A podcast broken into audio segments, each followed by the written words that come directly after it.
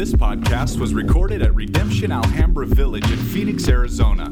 For more information about Redemption Alhambra Village, visit redemptionaz.com.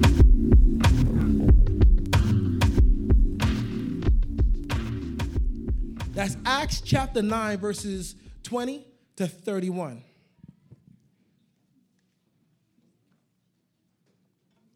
And it reads like this.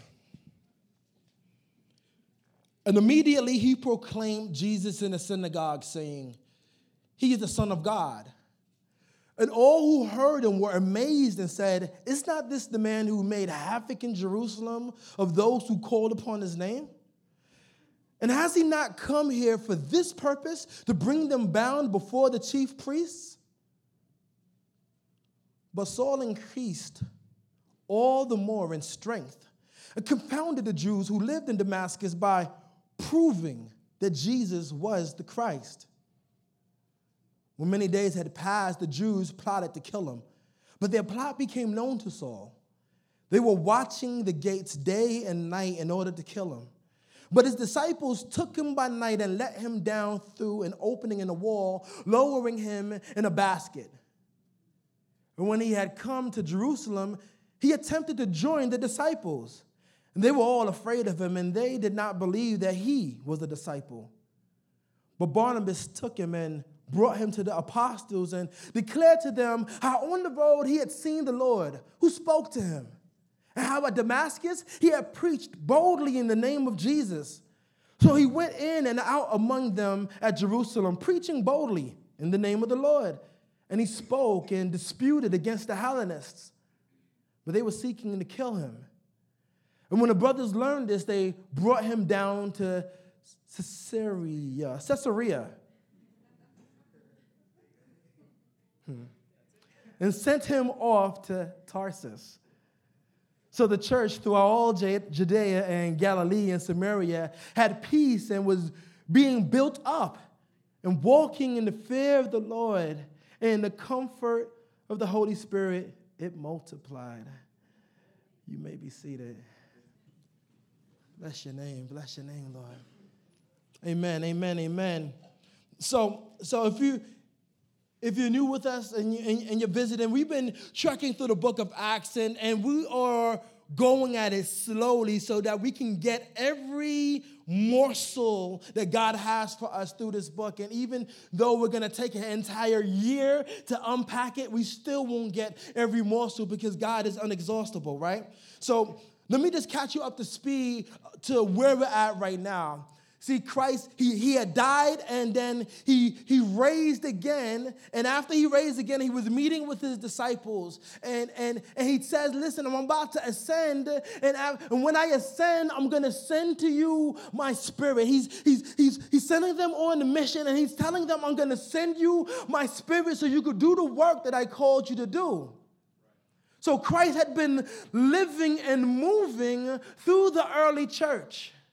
And as he's living, moving, walking, breathing through the church, and he's continuing the mission that he was doing, continuing his, his ministry through the church, the church started to blossom, to, to bloom, to grow. There was great growth in the church. Like people was getting saved by the thousands. The gospel was being proclaimed and it was confirmed with, with signs and wonders and miracles. And right next to the kingdom of God that was, that was blossoming and growing, also the kingdom of Satan was growing. Like the more the church grew, the more opposition, opposition to the church grew.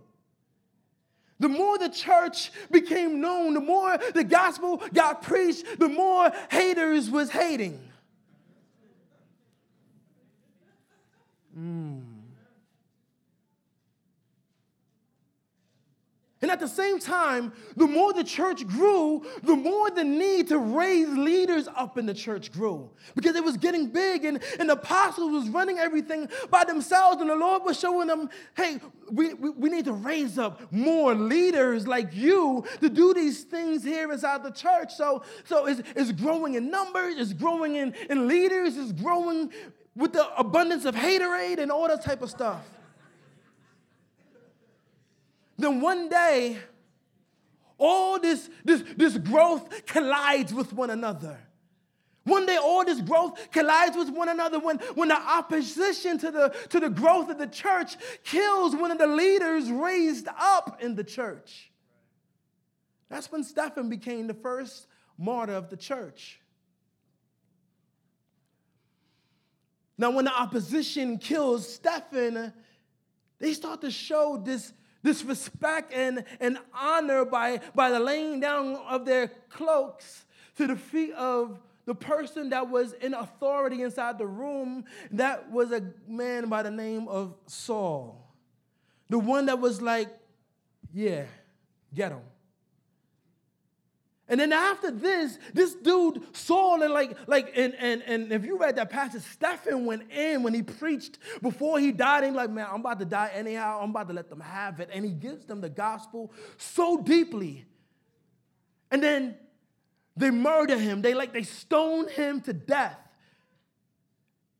And after this, this dude Saul, he goes on this crazy rampage with the church, seeking after people. He gets like, like, like permission from the government to go ahead and hunt down those that was calling themselves Christian and professing the name of Jesus and, and kills him. And one day he's on his way to the road, on the way to Damascus, on the road to Damascus, on his way with his entourage of people to, to confront and kill Christians. And then he bucks up into Jesus himself. Jesus confronts him and converts him. This is where we're at today. Last week we covered that part. Today we, we start to see what happens after this conversion with this guy by the name of Saul and how he starts to live this thing out. So, so starting at 20, it said, and immediately he proclaimed Jesus in the synagogue, saying, He is the Son of God. Now, two things that confirm the work and baptism of the Spirit in Paul was one, that he saw Jesus as God.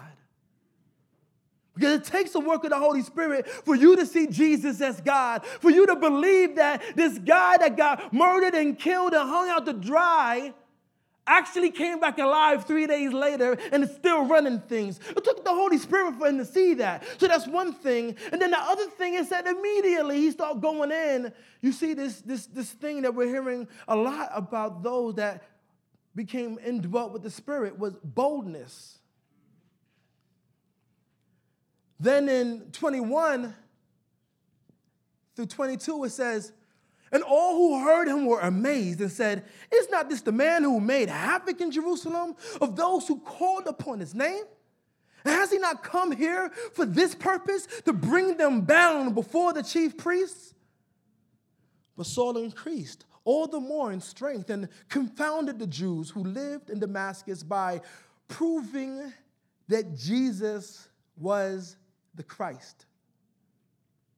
Now, Paul was well known and respected. Like amongst all the Pharisees, they all knew who Paul was. The church, they, they knew who Paul was. Like his reputation preceded him. When they heard that Paul was in town, they, or oh, Saul was in town, it's like, man, I heard of this dude. Like, this dude was someone that was well known amongst people. His name carried weight outside of the church and caused concern and fear inside of the church.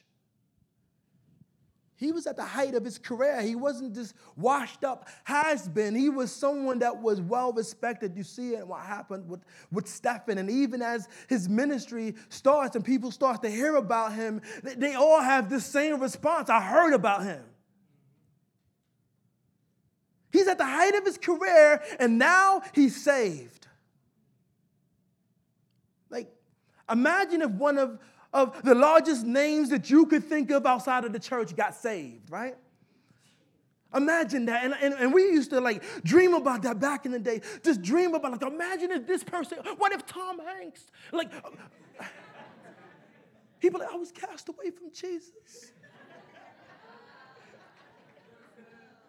Man, like, like we would just think about it. Like, like imagine if these big name people was to, was to get saved. We, we would just sit back waiting. Wait, like, like if one of these big known people got saved, we would just sit back waiting with the doors of the church open for tons of people to just flock in because this name guy got saved.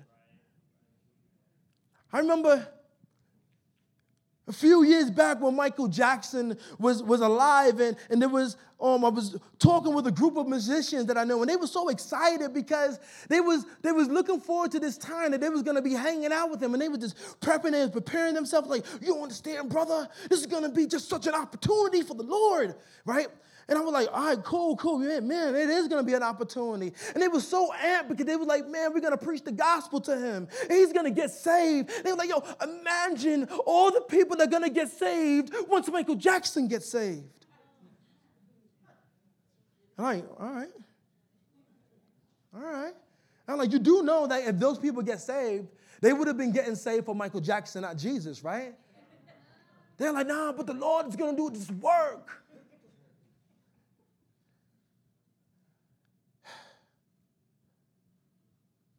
Like we, we think like that, but, but we look at this and it's like, like it doesn't say mass of people got saved just because the person Saul was now saved.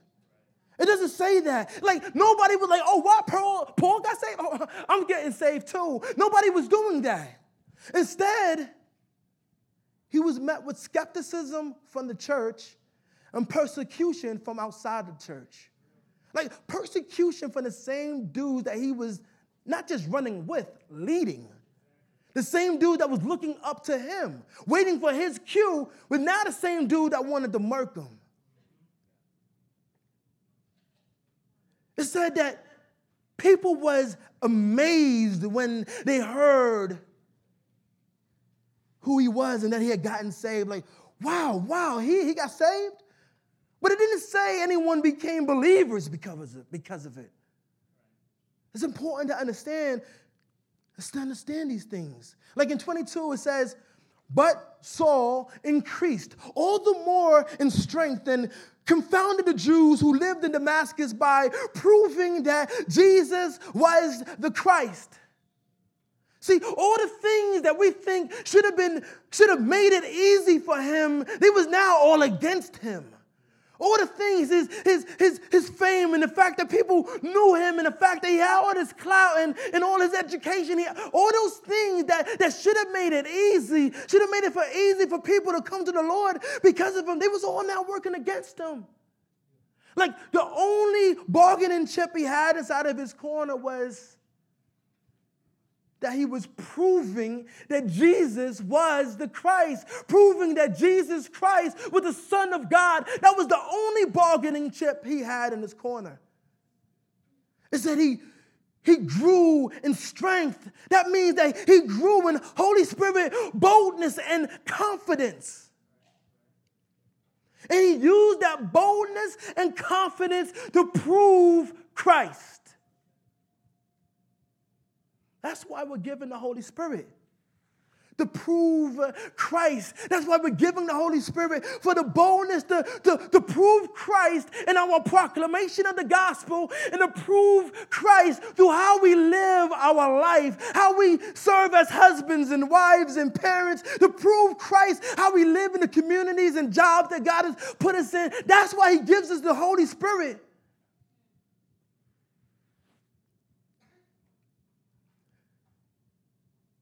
23 to 25 reads like this And when many days had passed, the Jews plotted to kill him. But their plot became known to Saul. They were watching the gates day and night in order to kill him. But his disciples took him by night and let him down through an opening in the wall, lowering him in a basket. Not only did his bold proclamation start immediately, but Christ's call for Saul to suffer for his name also started immediately. It was a complete lifestyle change for him.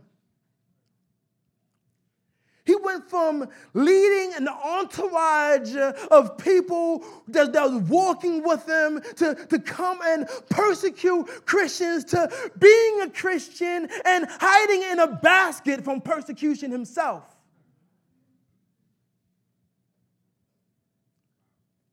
See, most of us, we want to be passionate for Christ, but with minimal side effects on the comforts of our life.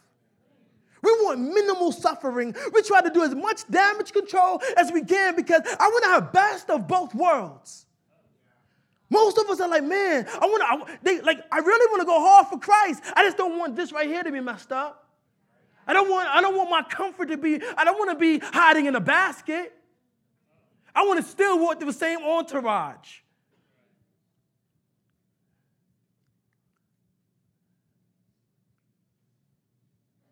Last week, the Lord told Ananias, like, I'm going to show him how much he must suffer for my name's sake.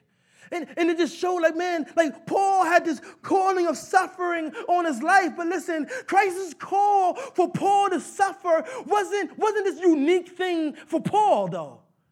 It wasn't just like, all right, all right, y'all gonna, y'all gonna walk in blessings and y'all gonna walk in victory and y'all gonna do this and you, you're gonna, you're gonna walk in suffering.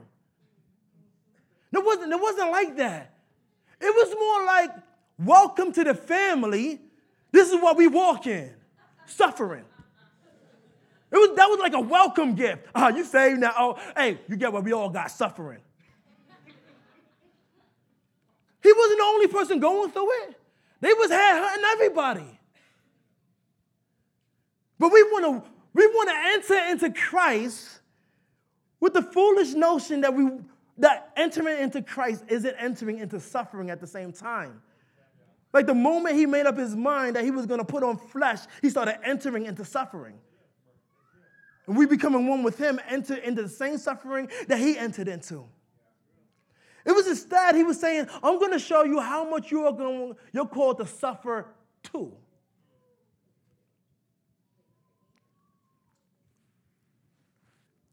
Twenty-six through thirty. And when he had come to Jerusalem, he attempted to join the disciples.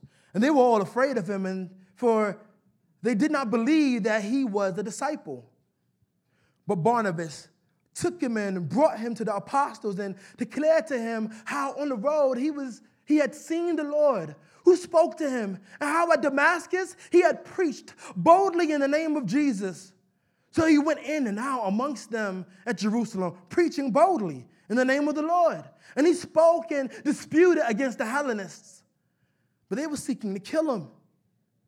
And when the brothers learned, they brought him down to Caesarea.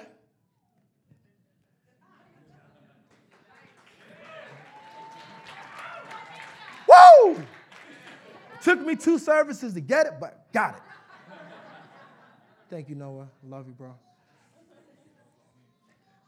Christ often confirms his work through the testimonies of others.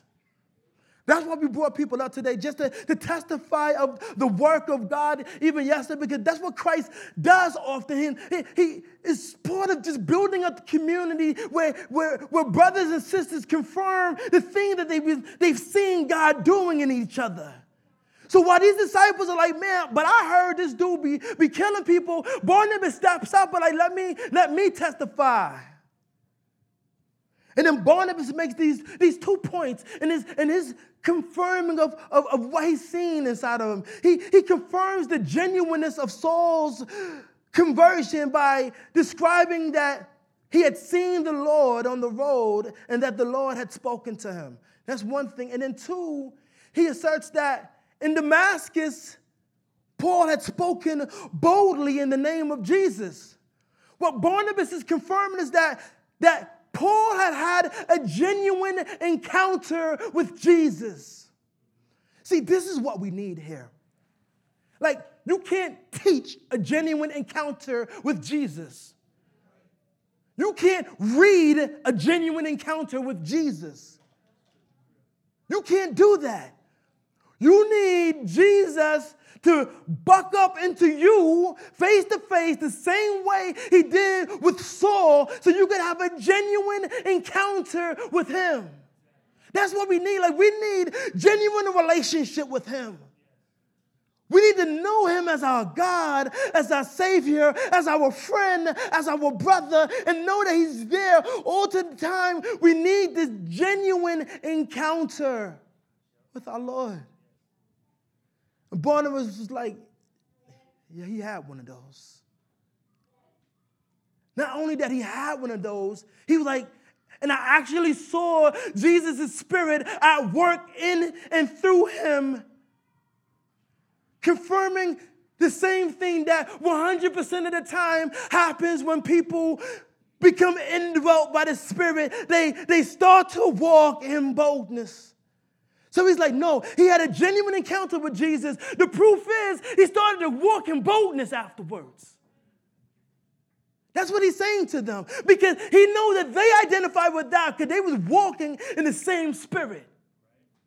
So basically, he's like, we got to be able to discern spirits. And he's saying to them, I discern the same spirit that we all have in him. I seen him walking in it. Paul displayed the same spirit. And when, and, when, and when Barnabas told him that, he started doing the same thing. He started walking in and out amongst the people, preaching boldly. And that's the same that they said Jesus was doing. Ironically, ironically, he finds himself debating with the Hellenists. Now, the Hellenists was the, the same sect of, of Jews that Stephen was from. And as a matter of fact, the same sect of Jews that killed Stephen at Saul's approval. Now, Saul himself is debating with them. They were Jews that was brought up in this Greek environment, so they was Greek speaking Jews. 31. It says, So the church throughout all Judea and Galilee and Samaria had peace. It was being built up and walking in the fear of the Lord and in the comfort of the Holy Spirit, it multiplied. Now, don't get it twisted. Just because they said the church had peace doesn't mean there was peace all around them. We just walked through this text, there was persecution all around them. That's why Paul was in a basket. Not because there was peace, it was peace, jump in a basket.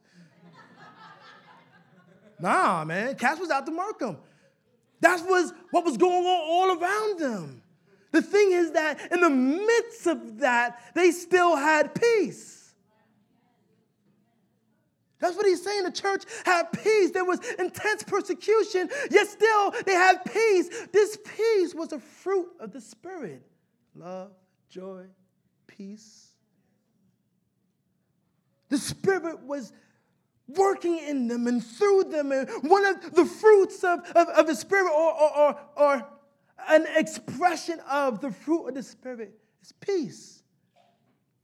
Tim Keller defines this peace as meaning a confidence and rest in the wisdom and control of God rather than in yourself.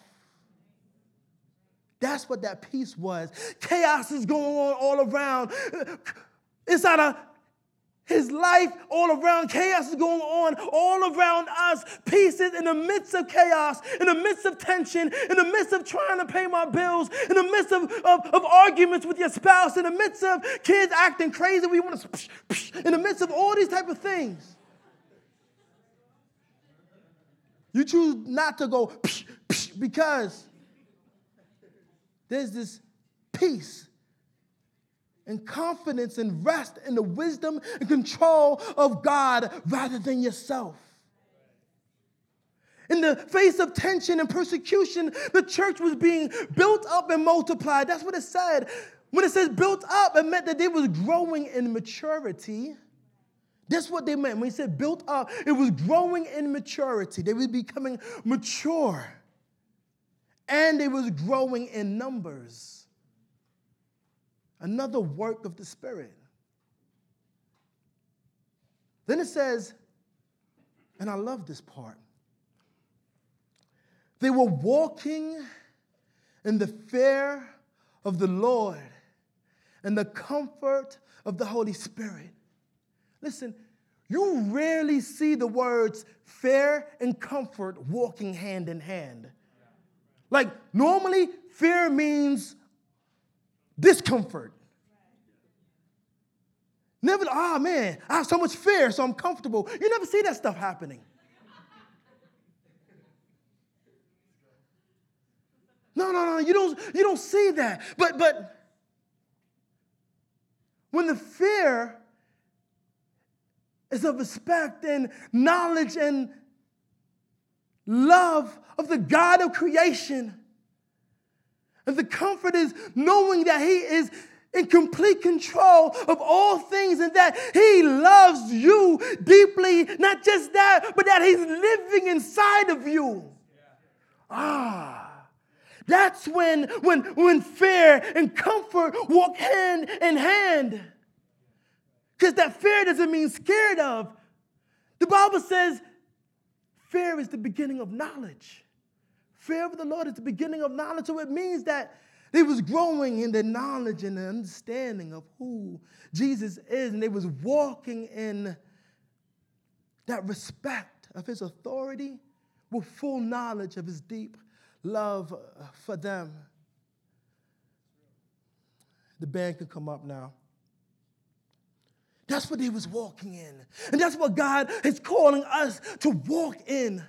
To walk, like I love it. It said that they was walking in it. It doesn't say that they was standing in it. It doesn't say that they was just, it said that they was walking in it. This means that they was being acting, they was going about the thing that the Spirit of God was leading them to do. That's what they was doing. They was living on a mission. They was living with this intentional purpose. And as they was walking to and fro and doing the things God was calling them to do, they was walking in the fear and knowledge of who God was. And they was comforted in the Holy Spirit, trusting Him. This is what God had called us into. This is what God has called us into as believers in Him to walk in the fear of who He is, and at the same time, the comfort of who He is. And that's where we find this peace because you know that He is in complete control of everything, every single thing. Listen.